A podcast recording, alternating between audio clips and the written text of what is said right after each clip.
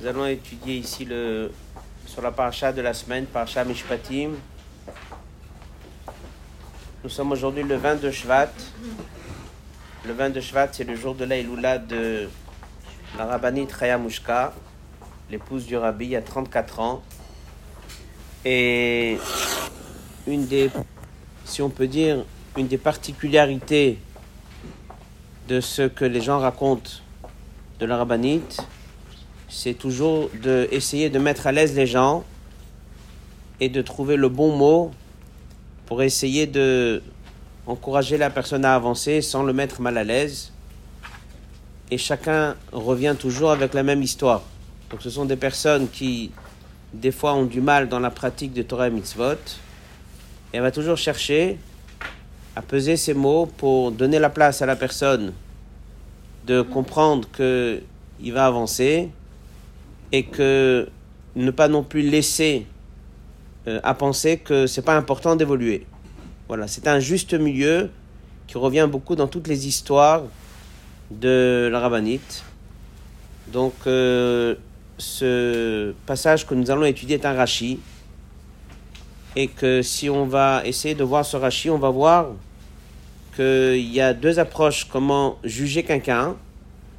Et on va voir comment en fait cette idée se trouve dans la Torah. C'est-à-dire que lorsque quelqu'un fait une erreur, même si malheureusement il a transgressé quelque chose, eh bien d'abord on sait que la tchouva elle existe, mais la Torah va essayer de comprendre la personne, et on va trouver dans l'Agmara, on va trouver dans le Talmud des textes qui apparemment ont l'air de justifier l'erreur que la personne a fait.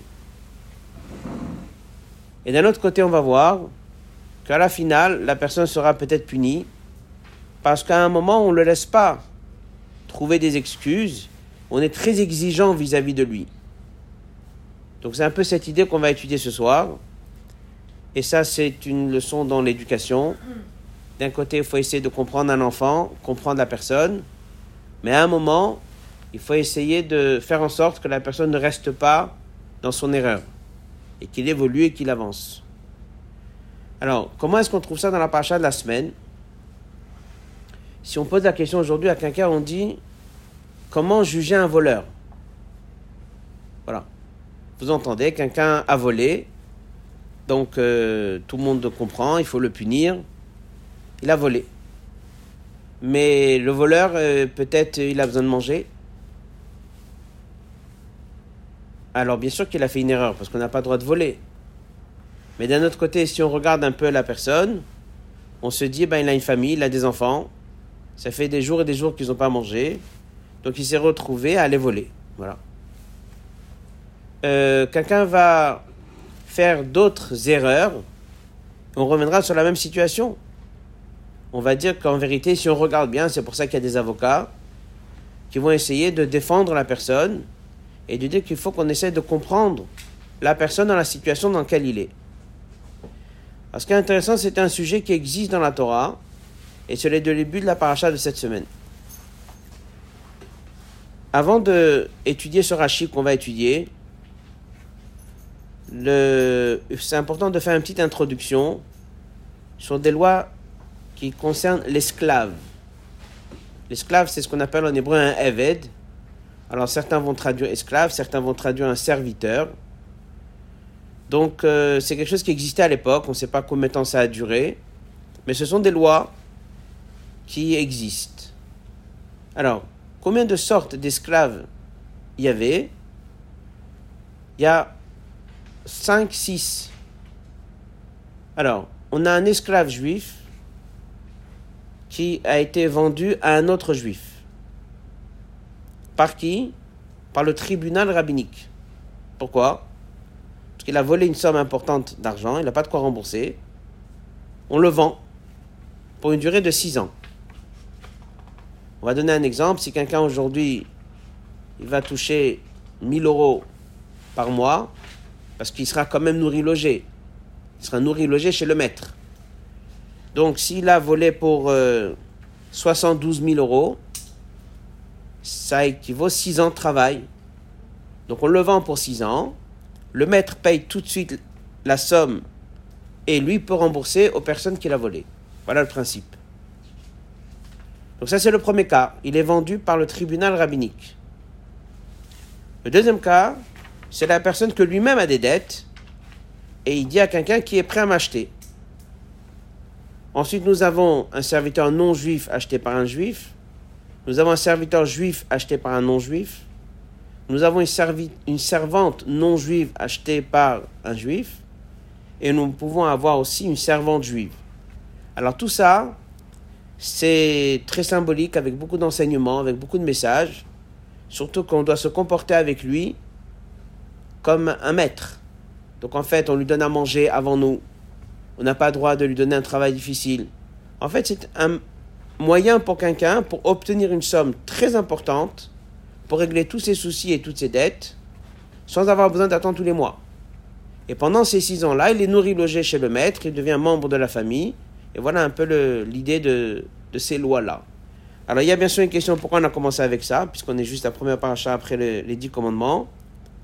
Donc il y a une explication qui dit qu'on a commencé avec ça parce que c'est l'idée de la soumission à Dieu. Mais nous, on va s'arrêter ici sur un détail dans ces lois en question.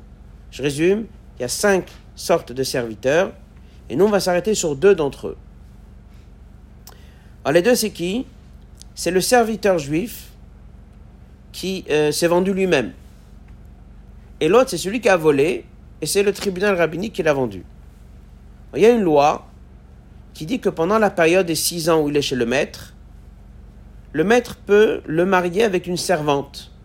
Si lui, il est déjà marié, il a déjà une femme avec des enfants, il peut le marier avec une servante, et les enfants appartiennent au maître. Ça, c'est ce qui est marqué dans la Torah. À partir de là, lorsqu'il finit les six ans, normalement, cette servante, elle fait partie de la famille. Mais la famille de qui? La famille du maître. Donc en fait, les enfants qui sont nés restent normalement chez le maître. Alors lui, il dit qu'il n'a pas envie de sortir. Pourquoi? Parce que c'est, une partie de sa famille maintenant, ce sont ses enfants à lui, et il veut rester. Alors qu'est-ce qu'on fait? Donc la Torah nous dit qu'on va lui percer l'oreille, et c'est ça qu'on va étudier aujourd'hui.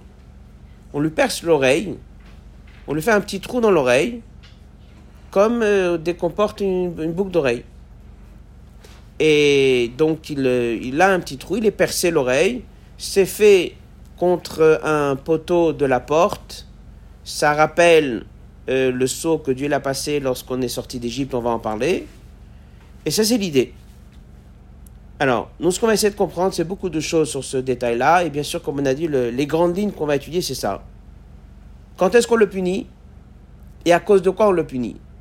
Et c'est ce qu'on va étudier, c'est quelles fautes on peut un peu fermer les yeux et justifier et lesquels on va le punir plus tard pour ce qu'il a fait au passé.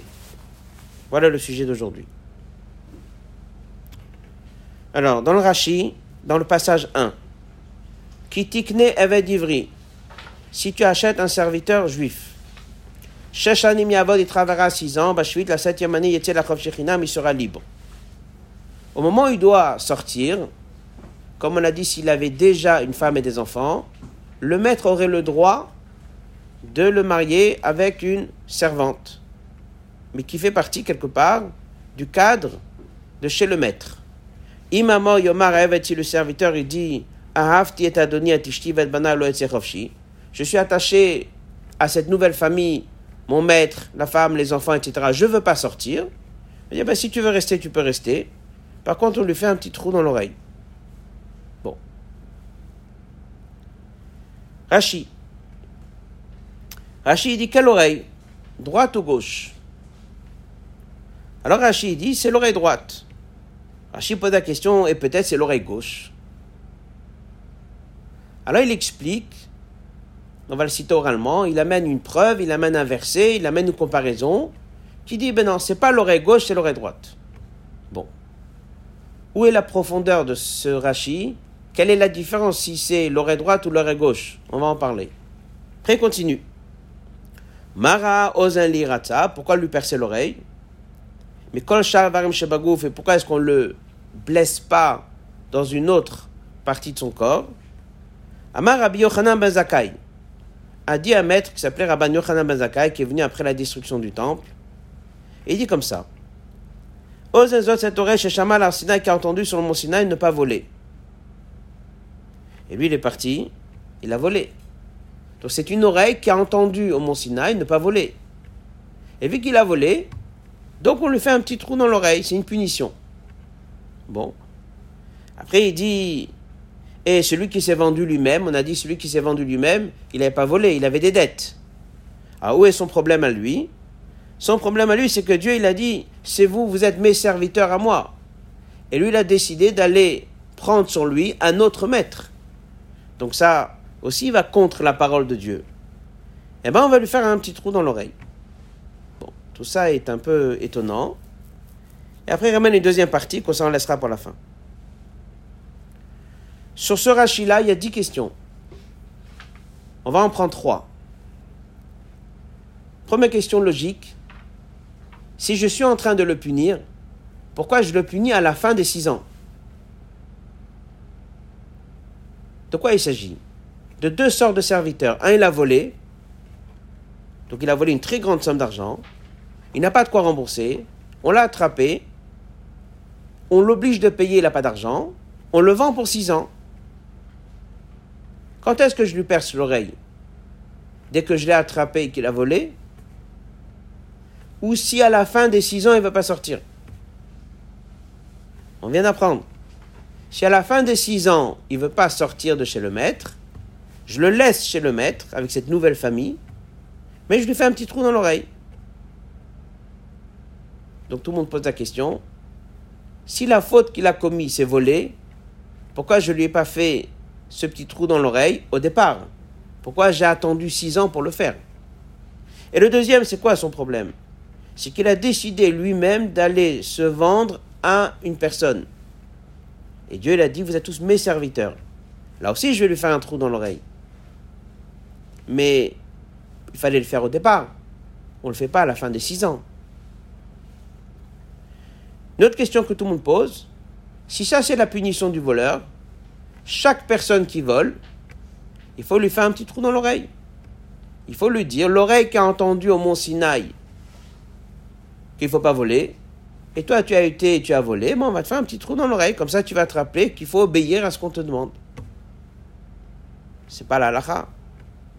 On perce uniquement l'oreille de celui qui veut rester après les six ans. Étonnant tout ça. Après, il y a une autre question. Chacun qui fait une avéra, il faudrait lui percer l'oreille. Parce qu'on a entendu plein de choses au Mont Sinaï. Donc si je ne fais pas ce que Dieu me demande, je, devrais lui percer l'oreille. En d'autres mots, qu'est-ce qui se cache ici? Voilà. L'idée de ce qu'on va voir, c'est ce qu'on a parlé au début. C'est de savoir, quelqu'un fait une erreur, est-ce que je dois être gentil avec lui, le comprendre, lui pardonner, fermer les yeux un petit peu, ou bien est-ce que je peux être directement sévère avec lui? Voilà les deux chemins. Alors nous, ce qu'on va étudier dans le passage 2, c'est de savoir, on va d'abord dans le passage 2, je vais résumer un peu ce qu'on va étudier. Dans le passage 2, on va, euh, on va dire, assouplir la situation de cette personne-là. On va dire que c'est pas si grave, on va être gentil avec lui au début. Alors, dans le passage 2, quel est le statut de quelqu'un qui a volé? Alors, dans le passage de un homme qui a volé et qui est incapable de rendre l'objet ou de le rembourser, et de façon générale un homme très pauvre qui a volé pour apaiser sa faim et celle des membres de sa famille. De même, celui qui se vend comme serviteur à cause de sa situation difficile, le fait qu'il se rabaisse et accepte l'autorité d'un maître prouve que sa pauvreté le fait souffrir, au point qu'il agit à l'encontre de la nature humaine.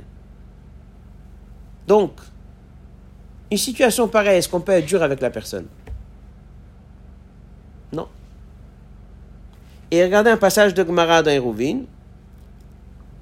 Digduke aniyut, la pauvreté, ma virineta adam aldato. Ça le fait dépasser, quelque part, son comportement, son savoir, il fait des choses qu'il n'aurait jamais fait. Valdat Kono. il peut même faire des choses contre la volonté de Dieu. Quelqu'un qui n'a pas de quoi donner à manger à sa famille, eh bien, il va finir par voler. Qui est-ce qui dit ça? La Gemara. Ça veut dire que la Gemara a dit on n'a pas le droit de voler, ça c'est clair. C'est interdit, ça c'est évident. Mais une fois que quelqu'un l'a fait, il faut quand même faire un petit peu attention. Est-ce que je vais l'humilier? Est-ce que je vais le punir en public? Je vais essayer de m'arranger. Est-ce que je vais lui faire un trou dans l'oreille parce qu'il a volé? Ce qui veut dire que maintenant il sera avec une marque pour toujours pour dire qu'il a volé? Non. Donc il faut être gentil avec lui. Ensuite, il était déjà marié avec des enfants. On a dit que maintenant qu'il a été chez ce maître, on lui a donc agrandi sa famille. Maintenant, on lui dit, tu sais, les six ans sont partis, tu as eu des enfants, et maintenant il faut les quitter. Il faut laisser la femme et les enfants que tu as eus chez le maître, ils font partie de la famille du maître. C'est évident qu'il ne veut pas partir. Donc quelqu'un qui dit je ne veux pas partir, je ne veux pas être dur avec lui.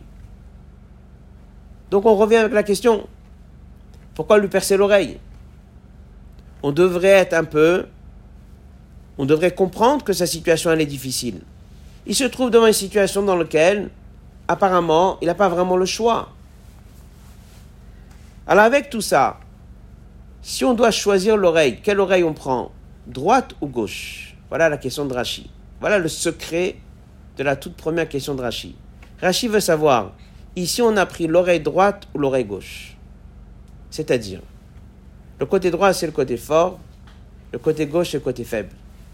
Rachi dit, si la Torah dit de percer sur le côté gauche, ça veut dire qu'en vérité, lui percer l'oreille, c'est la moins grande punition, c'est quelque chose qui est tout petit.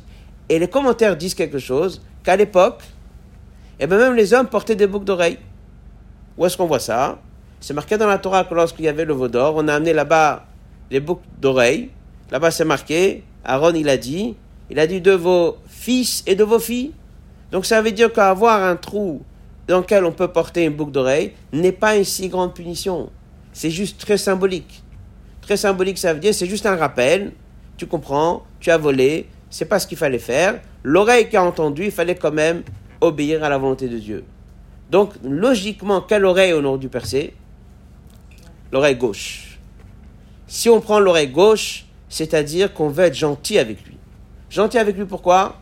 Parce que dès qu'il a volé, c'est pas sa faute. Gentil avec lui pourquoi? Parce que dès qu'il s'est endetté et il est parti se vendre à quelqu'un, c'est pas sa faute non plus.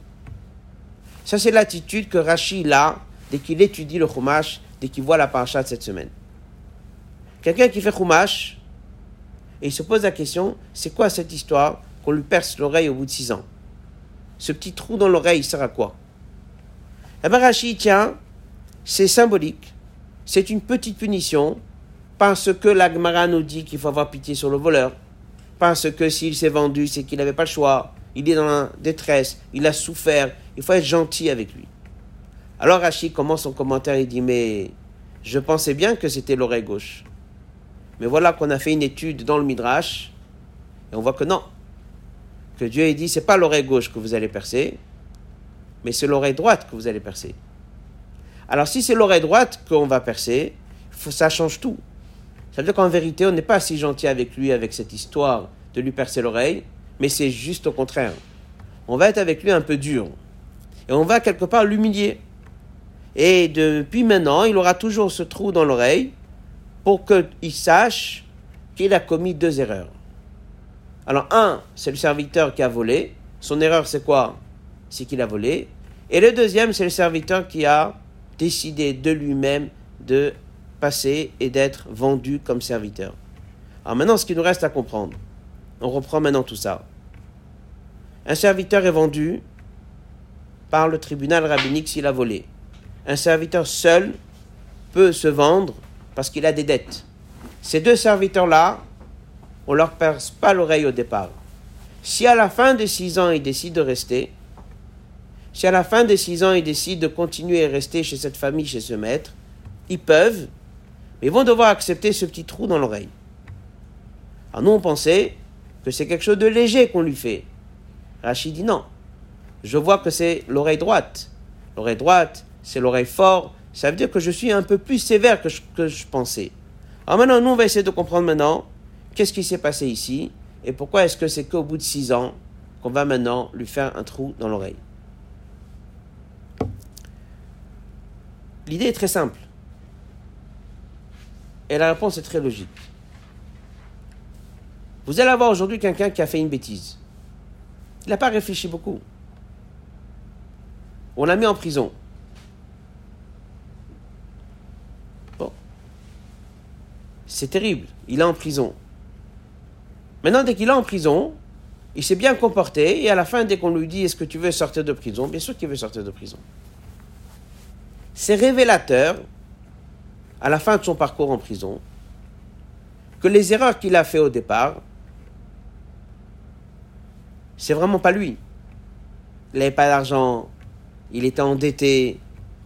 Donc son bon comportement par la suite est très révélateur de ce qui était au départ. Donc on est dans le chemin d'être gentil avec lui. Si à la fin des années en prison, je lui dis maintenant tu peux sortir. Il dit je sors pas. Il dit je suis très bien ici. Ça, ça veut dire que dès qu'il a volé, il a volé parce qu'il n'avait pas de quoi nourrir sa femme et ses enfants Ou est-ce que parce qu'il a volé, c'est quelqu'un qui est irresponsable et ça ne le dérange pas de voler l'argent des autres? Cette ambiance où il décide de rester à la fin en prison, cette ambiance dans laquelle il accepte de rester dans la situation négative, c'est très révélateur sur ce que c'était au départ. Et en fait, c'est ça que la Torah nous apprend. Les deux serviteurs, un vendu par le tribunal rabbinique, le Beddin, et l'autre était vendu lui-même, au moment de la vente, je le pardonne. Il était endetté, il n'avait pas de quoi manger, il a volé, on va être gentil avec lui. Si au bout de six ans, où il a eu le temps de se poser beaucoup de questions, il vient et dit je veux rester, ça veut dire qu'en vérité, il n'est pas en train d'être là-bas par force. Ça veut dire qu'il est là-bas volontaire. Et maintenant, ça révèle qu'en vérité, depuis le début, c'est pas quelqu'un de bien. Ça révèle que depuis le début, c'était quelqu'un qui, au fond de lui, n'avait aucun problème d'aller voler. Au fond de lui, il n'avait aucun problème d'être vendu comme serviteur. Donc en fait, c'est ça que la Torah nous apprend dans cette histoire. Ne punis pas quelqu'un au départ, parce qu'au départ, on peut encore justifier. Si après six ans, il n'a pas pris sa leçon, et il dit ouvertement Je suis très bien là où je suis. C'est pas le problème de rester qui est un problème. C'est que c'est révélateur que les problèmes de base ne sont pas des choses que je peux fermer les yeux, mais les problèmes, ce sont des vrais problèmes. Pardon?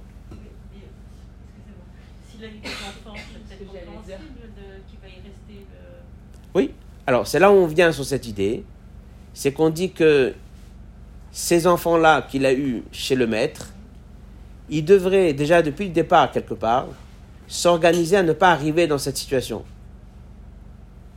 Le maître ne peut lui imposer, mais s'il était intéressé à sortir à la fin, il avait déjà une femme et des enfants, il ne serait pas si bien dans la maison du maître. Donc c'est pour ça qu'au début on dit, on peut un peu comprendre qu'il veuille rester, mais la manière comment il dit, c'est pour ça que les commentaires posent la question, il s'arrête sur un point. Il dit pas uniquement je veux rester parce que j'ai une famille. Il dit à Hafti et Adoni, j'aime bien mon maître. Et ça, c'est un vrai problème. Donc la partie famille, c'est un peu normal. C'est pour ça que le verset, il dit les trois choses. Donc dès qu'il dit je suis très bien là où je suis, c'est révélateur que depuis le début, on est devant un problème. Donc maintenant, je vais lui faire percer l'oreille, pas l'oreille gauche, mais l'oreille droite, pour revenir sur les erreurs d'avant. C'est un peu comme aujourd'hui. Il y a des fois des personnes qui font des erreurs. La première fois, on laisse passer. Et la deuxième fois, on le punit même sur la première fois. C'est-à-dire qu'au début, on ferme un peu les yeux, on essaie de le comprendre. Et si on voit que c'est répétitif, si on voit que ça revient, c'est révélateur que le mal en lui, il est profond. c'est révélateur qu'il faut absolument maintenant s'occuper et l'éduquer. Alors maintenant, on va s'arrêter sur une idée. Après tout, euh, c'est quand même quelqu'un qui a volé, comme on a dit, parce qu'il n'avait pas de quoi nourrir sa famille. Alors là, nous avons un maître qui s'appelle Rabbi Yochanan ben Zakkai, dans le passage 6. Dans le passage 6, Rabbi Yochanan ben Zakkai était un maître, si on peut dire, un peu rigoureux. Rigoureux avec soi-même. Donc lorsque quelqu'un est rigoureux avec soi-même, il attend aussi des autres.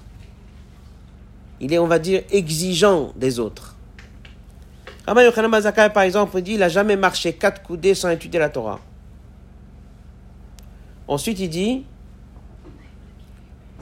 il n'est jamais venu au Beth Midrash et qu'il y avait déjà quelqu'un là-bas avant lui. Ça veut dire c'est quelqu'un qui faisait le maximum de lui-même. C'est un homme d'études, mais c'est quelqu'un qui s'est beaucoup, beaucoup fatigué. Donc c'est quelqu'un qui ne laisse rien passer. C'est quelqu'un qui, on va dire, un peu sévère. Il donne un deuxième exemple dans Pirkei Avot. Rabbi Yochanan ben dit si tu as étudié beaucoup, ne pense pas que ça te revient quelque chose. C'est normal que tu aies étudié. Tu as été créé pour ça. Donc en fait, le même Rabban Yochanan ben c'est quelqu'un qui cherche toujours à être très exigeant. Donc c'est pour ça que lui, il vient maintenant et dit que pour comprendre ce qui s'est passé là au bout de six ans, pourquoi d'un coup je suis dur avec lui? Parce que maintenant je réveille tout le problème du départ. Et c'est ça que la Torah nous apprend. Et c'est pour ça que Rachid ramène son nom. Parce que dès qu'il y a un voleur, il y a toujours deux manières de le voir. Je peux dire au début, c'est pas très grave. Si je vois que c'est répétitif, je peux découvrir par d'autres choses que je ne peux pas justifier le fait qu'il a volé. Et ça, c'était l'enseignement de Rabban Yochanan ben Zakkai. Il voulait le parfait. Il était très exigeant. Rabbi Yochanan ben était quelqu'un de parfait pour lui, quelqu'un de parfait pour les autres. Donc, il ne laisse pas passer cette histoire de voler. Et pourquoi? Voilà, la personne n'a pas de quoi nourrir sa famille. Il dit, la Torah, dit les choses, elles sont très claires. La Torah, dit que lorsque quelqu'un, il habite à Chon, eh bien, il aura la ça. Il amène un verset qui dit, Lo Il n'y aura pas de pauvres. C'est-à-dire que toujours on pourra trouver des solutions. Il y aura des pauvres. Et quand même, la Torah dit ne pas voler. Ça veut dire qu'il essaie de monter, on va dire, il essaie de monter la barre un peu plus haute, il laisse rien passer. Et il dit que concrètement, il n'avait pas à voler. Parce qu'il aurait dû faire confiance en Dieu. Et dès qu'il s'est endetté, il aurait dû trouver des solutions. Et il n'avait pas à aller prendre de l'argent. Il n'avait pas à accepter de se faire vendre à quelqu'un. Rabbi Yochanan Zaka, il vient dans cette paracha et il explique la deuxième partie. Si je résume tout ça, on a tout simplement un voleur. Au moment où il a volé, j'ai fermé les yeux. Six ans après, dès que je vois qu'il continue, là, plus les yeux. Et c'est dans tout comme ça. Ces deux leçons viennent nous apprendre que le vrai problème de base tourne autour de cette histoire de se rendre serviteur chez quelqu'un. Pourquoi est-ce que c'est ça où tout tourne? Pourquoi, quelque part, c'est la chose la plus grave?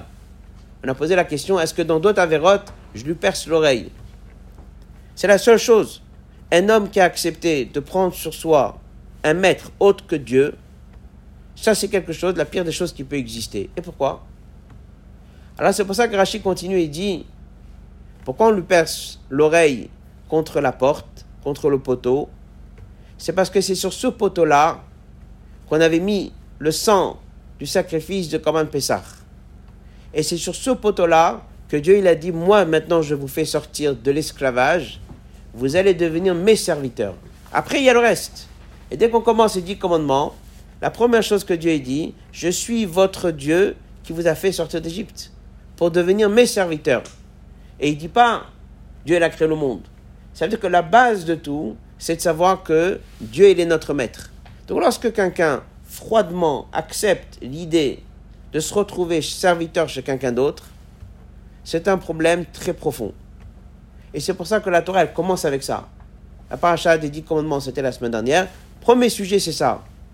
C'est l'idée que quelqu'un accepte d'être serviteur de quelqu'un d'autre, d'être soumis à un autre pouvoir, d'être soumis à une autre charge qui n'est pas celle de Dieu. Et s'il l'a fait au départ parce qu'il a volé, on ferme encore les yeux.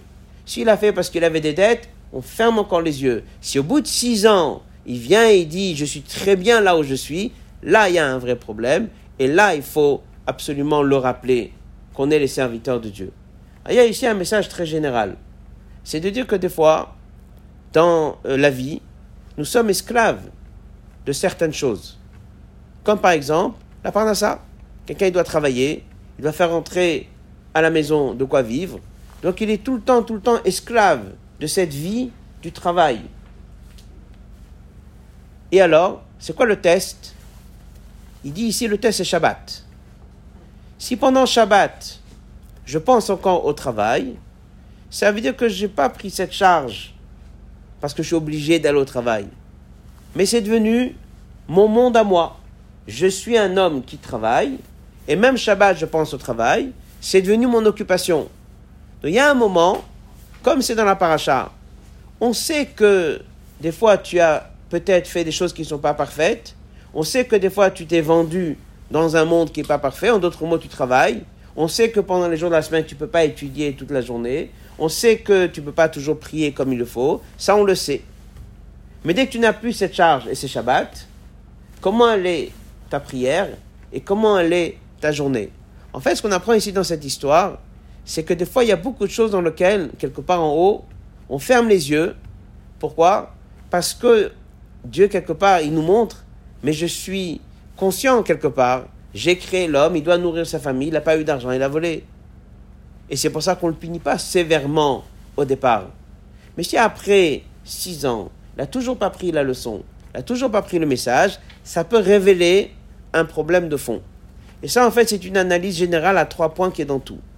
La première chose, c'est dès qu'on voit quelqu'un qui a fait quelque chose qui n'est pas parfait, c'est tout de suite essayer de trouver quelque part des excuses et d'essayer de dire dans sa situation, c'est pas simple. Ça, c'est la première chose. La deuxième chose, c'est que lorsque Dieu laisse des années, des années, des années, la personne, il peut maintenant s'en sortir. Il peut plus venir avec le même bagage du départ et dire, ben, dès que c'était au départ, j'avais pas de choix, c'était comme ça. Oui, maintenant que le temps est passé, il y a eu du temps pour réagir, il y a eu du temps de réflexion. Ça ne veut pas dire que maintenant, on va accepter si facilement ce qu'on a accepté auparavant. Et ça, c'est un message de base qu'il y a ici dans le paracha. C'est pour ça que la personne doit toujours faire son bilan. Il doit toujours essayer de se poser la question est-ce que vraiment je ne peux pas faire mieux? Parce que ce qui était bon à l'époque était bon à l'époque. Et maintenant que j'ai passé six ans, je dois sortir de là où je suis. Et dès que je viens après six ans et je dis je suis très bien là où je suis, c'est un petit souci. Et c'est ce que Rabbi Yochanan Mazaka, il essaie de nous expliquer. Il essaie de nous expliquer, il n'y a pas d'excuse.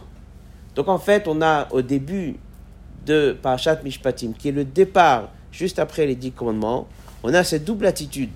Comment réagir devant une situation? D'un côté, on nous dit, essaye de comprendre la personne, soi-même aussi. On dit que Dieu, il comprend les efforts que je fais. C'est peut-être pas toujours évident. Et très très vite, on doit essayer aussi de revoir le deuxième chemin, celui de Rabban Yochanan Ben qui est un petit peu plus exigeant et qui dit que oui, mais au bout de six ans, la personne doit essayer maintenant de revenir sur sa situation. Sur ce commentaire-là, il ramène ici une histoire et je voudrais euh, parler de ça un petit peu. C'est dans le passage 7. Avant de continuer le passage 7, c'est de faire un résumé. D'accord? On a euh, une punition qu'on accorde à quelqu'un six ans après sur quelque chose qu'il a fait il y a six ans. La réponse, elle est simple. Au début, on a pardonné et maintenant, on a un problème. C'est que c'est révélateur que c'est pas si pardonnable que ça. Donc en fait, on est en train de nous apprendre que il y a des choses au début, on peut un peu dire c'est le début, et après il y a un moment où la personne doit faire un petit peu plus attention. Dans ce qu'on a étudié ici, il y a un texte dans le passage 7 qu'on va parler un peu de ça. C'est lié au parchiot de ces semaines. Rabban Yochanan Ben dit comme ça. Yesh lanu kapara achat bevet amigdash. Herman raconte qu'il a passé devant le Beth Amikdash et il a vu que le temple est détruit. Alors Rabbi Yochanan il a dit le temple est détruit, mais il y a une chose qui vaut autant que la construction du temple. Et que si nous on le fait aujourd'hui, on a autant de mérite que s'il y avait le Beth Amikdash. Et c'est quoi? Du Minut Rasadim, c'est le principe du prêt. En fait, c'est quelqu'un, Rabbi Yochanan Mazakai, qui dans son enseignement défendait énormément le principe du prêt. Qu'une personne prête à l'autre. Et c'est ça qui nous explique pourquoi il n'accepte pas, Rabbi Yochanan Ben Zakkai, qu'il y a un voleur. Il n'accepte pas que la personne, il aille se vendre. Il dit, moi je suis celui qui a formé mes élèves et je suis celui qui répète et répète tout le temps. La plus grande mitzvah qui peut exister, c'est prêter de l'argent. La plus grande mitzvah qui peut exister, c'est Gmilut Chesed. Ne veut pas dire un don. Gmilut c'est du faire du bien. Gmilut veut dire aussi un prêt. Et c'est pour ça que c'est son nom qu'on ramène ici. Parce qu'en fait, qu'est-ce qui s'est passé ici? On a affaire avec une personne qui n'a pas d'argent. Ou bien il a volé parce qu'il n'avait pas de quoi nourrir sa famille. Et d'un coup, on est très dur avec lui, six ans après. Ou bien il s'est vendu parce qu'il a des dettes. Et qui est celui qui est, on va dire, pas très facile avec lui? C'est Rabban Yochanan Ben Zakai. Alors on a donné l'explication, c'est quelqu'un qui est rigoureux, c'est quelqu'un qui avance. Mais là on a une nouvelle explication. C'est qu'en fait, c'est que lui qui pouvait être comme ça, on va dire, si dur. Parce qu'il disait, de toutes les façons, dans toutes les mitzvot que nous avons, il n'y a pas une mitzvah comme faire un prêt. C'est la chose la plus importante. Dans Rabbi Yochanan Ben Zakai qui tient et c'est ça son enseignement, jusqu'au point que ça remplace le Beth Amikdash. Donc lui, il dit, je comprends pas. Comment est-ce qu'un juif a pu voler Il n'avait pas de quoi nourrir sa femme et ses enfants. Il va chez un voisin, il emprunte. Il a des dettes, mais il emprunte chez quelqu'un d'autre. Jamais une raison ni de voler, et jamais une raison de se vendre comme serviteur. Pourquoi c'est lui l'auteur de cet enseignement? C'est parce qu'il ne vient pas dire à la personne on est dur avec toi. C'est pas quelqu'un qui vient et qui dit tu aurais pas dû voler. C'est pas quelqu'un qui vient et qui dit euh, tu n'aurais pas dû accepter de se vendre comme serviteur. Non, c'est l'inverse. C'est parce qu'un Rabbi dit moi j'ai les solutions pour toi. Mon enseignement que j'ai formé tous mes élèves, c'était de dire à chaque fois que quelqu'un il a besoin, il faut lui prêter. Donc parce qu'il a tellement mis ça en place, c'est lui qui peut se permettre quelque part d'expliquer ce rachis, d'expliquer ce verset et de dire normalement il n'y a, pas d'excuse pour voler. Normalement il n'y a pas d'excuse pour se vendre. Parce que Dieu il a mis un système en place qui s'appelle le prêt. Alors même si c'est désagréable, eh bien il dit c'est quelque chose que moi je défends en étant la chose qui est la plus importante. Donc si on résume avant de conclure avec une histoire sur ce qu'on vient d'étudier, on a un côté gentil avec la personne au départ, on le comprend. On a Rabban Yochanan Ben Zakkai à la fin qui nous explique pourquoi on est dur avec lui, parce que c'est révélateur qu'il est mauvais. Et on a expliqué pourquoi. Parce que Rabbi Yochanan Ben Zakkai, c'est quelqu'un qui est très rigoureux. Maintenant, on découvre, en vérité, c'est différent. La raison pourquoi Rabbi Yochanan Ben Zakkai n'accepte vraiment pas que quelqu'un aille voler, il n'accepte vraiment pas que quelqu'un se trouve à aller se vendre pour régler ses dettes. Il dit parce que moi j'ai enseigné à tout le monde, il n'y a rien de plus important que prêter de l'argent. Donc dans n'importe quelle situation, ces deux personnes-là auraient dû trouver une autre solution que d'aller voler ou que d'aller prendre et se vendre pour régler les dettes. Donc on pourrait penser dans ce rachis qu'on est très très dur avec la personne. Oui, Rabban Yochanan Ben il est un peu dur, mais Rabbi il est quand même en train de dire la raison pourquoi je suis dur, c'est parce que Dieu a créé chez les Juifs cette envie de prêter. C'est vraiment pas justifié d'aller voler. C'est vraiment pas justifié d'aller se vendre pour régler ses dettes. La mitzvah de Gmilut c'est de prêter, revient de ce qu'on a étudié ici, comme l'élément clé de la première chose d'après ce qu'on vient d'apprendre. Pourquoi? Parce qu'en vérité, qu'est-ce qu'on est en train d'apprendre? La première chose d'après la parasha Titro, on est en train de percer l'oreille à quelqu'un. Qui on lui perce l'oreille Ces deux personnes-là. Ou celui qui a volé, ou celui qui est parti, il avait des dettes. Et Rabbi Yochanan Mazaka dit il faut lui percer l'oreille. Parce qu'il est dur avec lui? Pas du tout. Parce que Rabbi Yochanan Mazaka, il est en train de dire il y a des solutions. Et les juifs sont généreux.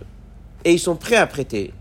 Donc il essaye d'expliquer le début de la paracha, cette générosité qu'il y avait chez les juifs, que Dieu il a mis au départ, et la première chose qu'il y a au début de Parashat Mishpatim. Première chose qu'on apprend, c'est de savoir que dans tous ces soucis-là, on ne peut pas si facilement excuser les gens, parce qu'il y a d'autres solutions qui existent. C'est la solution de Gmulut Sadim et du prêt. Je voulais juste finir ici avec une histoire pour compléter ce cours sur l'importance de prêter l'un à l'autre. C'est un sujet qu'on entend souvent. Alors c'est connu que lorsqu'on prête, il faut être prêt à laisser la dette. C'est un peu ça le principe. C'est pour ça qu'il y a des caisses de prêt qui se mettent en place toujours un peu partout. Les personnes sont en difficulté. Donc au début, il ne va pas demander un don. Mais les responsables communautaires qui ont des caisses de prêt, on attend d'eux un petit peu de annuler les dettes. En fait, c'est en passant par la case du prêt qu'on laisse la personne à s'en remettre sans avoir besoin de mendier, sans avoir besoin de demander. Au début, on lui fait un prêt, et après, dès qu'on voit qu'il y a un besoin. La deuxième qualité de la mitzvah du prêt, c'est que c'est marqué, c'est la seule mitzvah dans la tzedaka qui existe aussi pour les riches. Pourquoi? Parce qu'un pauvre, il va demander la tzedaka pour manger. Le riche, il a de quoi manger. Mais s'il va investir dans les affaires, il a besoin que quelqu'un lui prête. Et là, je fais la mitzvah pour qu'il devienne encore plus riche, pour qu'il puisse donner encore plus de tzedaka. Cette mitzvah du prêt, elle n'est pas limitée que pour les pauvres, elle est également pour les riches. il y a une histoire qu'on raconte sur le, le, prêt. On va finir avec ça. Et puisque le but c'est de prendre toujours des, des leçons de ce qu'on apprend, c'est déjà on a vu d'une manière générale l'idée, c'est d'abord d'avoir un regard très positif sur quelqu'un qui est dans l'erreur, quelqu'un qui a fait quelque chose. Au début, il faut être, on va dire, euh, très positif. On voit comment la Torah elle est avec lui. En deuxième temps, si ça se répète, c'est là où on peut un petit peu être sévère, mais on n'est pas sévère pour être sévère. On peut des fois se permettre d'être sévère parce qu'on sait qu'il y a des solutions qui étaient pour lui plus faciles. C'est ça, Rabbi Yochanan Ben Zakkai. Il était en train de dire, je suis un peu dur avec lui parce qu'il y avait des solutions. Et s'il n'y avait pas de solution, et si les solutions ne sont pas si évidentes, ça reste que Rabbi Yochanan Ben Zakkai, il aurait dit, il faut quand même le comprendre. Donc en fait, c'est une attitude générale, encore une fois, qui est dans les premiers versets, juste après le don de la Torah. Et ici, une histoire qu'on raconte, qui a été racontée par Rabbi Yosef Yitzhak, le beau-père du Rabbi. C'est une histoire euh, sur l'importance de Gmilut Chesed. Donc il raconte une histoire, c'était dans un village. Il y avait un qui s'appelait Yisraël Achanvani, l'épicier Israël. C'était quelqu'un qui n'était pas très un grand érudit, si on veut dire. Il avait l'habitude de voyager chez son maître, donc chez le rabbi. Donc il arrivait chez son maître, et dès que le rabbi donnait des enseignements très profonds, eh bien lui, il ne comprenait pas beaucoup de choses. Bon. Donc il a fait un voyage, c'était Parashat Vayera, et dès qu'il a été chez son maître, il est revenu dans son village, et ils lui ont dit euh, Alors, qu'est-ce que tu peux répéter? Maintenant, ce n'était pas quelqu'un qui comprenait tout ce qui se disait. Dit Qu'est-ce que tu peux répéter? Il n'avait pas grand-chose à répéter. Dans l'enseignement de son maître, qui était le troisième rabbi, le Tzemar Tzedek, qui est un grand enseignement, très long, très profond, de Kabbal, de Chassidut. Là-bas, il a dit une phrase, il lui a dit, c'est marqué que lorsque Avraham Avinu était sur terre, par la gmilut qu'il faisait, par ses gestes de bonté qu'il faisait autour de lui, l'amida, la sphère de chesed du monde Hatzilut, qui est un des plus grands mondes, n'avait plus rien à faire. Ça veut dire qu'Abraham a pris sa place. En fait, il y a quatre mondes spirituels. Le plus haut s'appelle Atzilut. Là-bas, il y a Chesed, c'est la bonté. Dès que Chesed a vu ce que Abraham nous faisait, ben Chesed disait Je n'ai plus rien à faire. Il est en train de, de faire un travail qui est énorme. Ça, c'est pas un enseignement, ça, c'est dans le Midrash. Maintenant, lui, il est revenu. C'était la seule chose qu'il avait retenue. Il se lève le matin. Il est parti voir euh, un autre épicier. Il lui a dit Est-ce que tu peux me prêter de l'argent? Maintenant, il n'avait pas besoin qu'il lui prête il lui prête une pièce. Et après, il va voir l'autre, et il, emprunte. Et tous les jours, les trois, ils se prêtaient, ils se rendaient. Parce que c'était le seul message avec lequel il était revenu. Donc il n'avait pas quelque chose à, transmettre. Il voulait partir avec un message de son maître. Donc c'était la seule chose qu'il a fait. Et comme ça pendant un certain temps. Le tzaddik, c'était le Samar qui avait la prophétie. Il était prochain voyage que ce chassid, ce, cet élève, est revenu chez son maître. Donc il est rentré dans la synagogue, une très grande synagogue. Maintenant, ce n'était pas quelqu'un de très connu. Alors le Tzemar Tzedek qui dit à son serviteur, à son secrétaire, Est-ce que tu peux m'appeler Israël l'épicier? Alors euh, il ne savait pas d'abord c'était qui, parce que ce n'était pas quelqu'un de très connu. Et il a fait rentrer, voir donc son maître. Alors le maître, le troisième rabbi, le Tzemar lui pose des questions Qu'est-ce que tu fais dans la journée? Et il raconte comment il étudie, comment il prie, comment ci, comme ça. Il raconte toute sa journée. Mais il n'a pas raconté cette histoire dans laquelle il faisait l'échange de prêts. Alors après, il lui dit, là, tu fais? Il dit, non, j'ai pas beaucoup de moyens, je donne pas beaucoup de tzedaka. Mais voilà. Et là, il lui a raconté, en deuxième temps, cette histoire du prêt. Alors il a dit, maintenant tu peux sortir. Et le Samarsadek avait un fils qui avait pris donc la place de son père, aussi un tzaddik. Je lui dit, pourquoi tu l'as appelé? Pourquoi tu as voulu le voir? Pourquoi tu as voulu absolument euh, le rencontrer? Qu'est-ce que t'a poussé à le voir? Il a dit qu'il est rentré dans la synagogue, il y avait sur son visage la lumière de Chesed et de Hatzilut.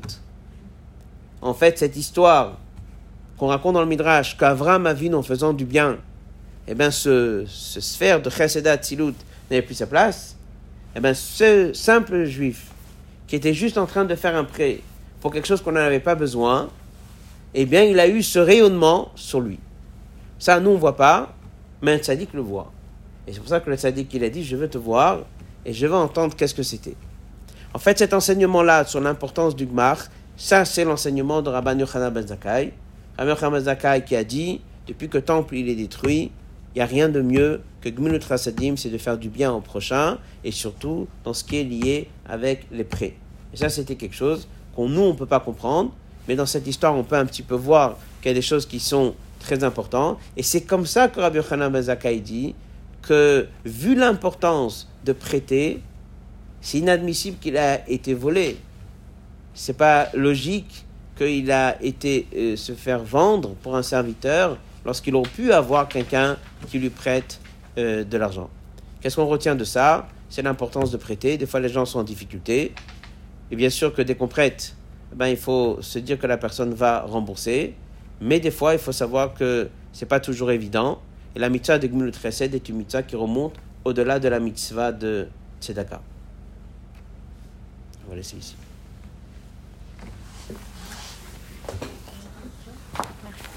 Fermé.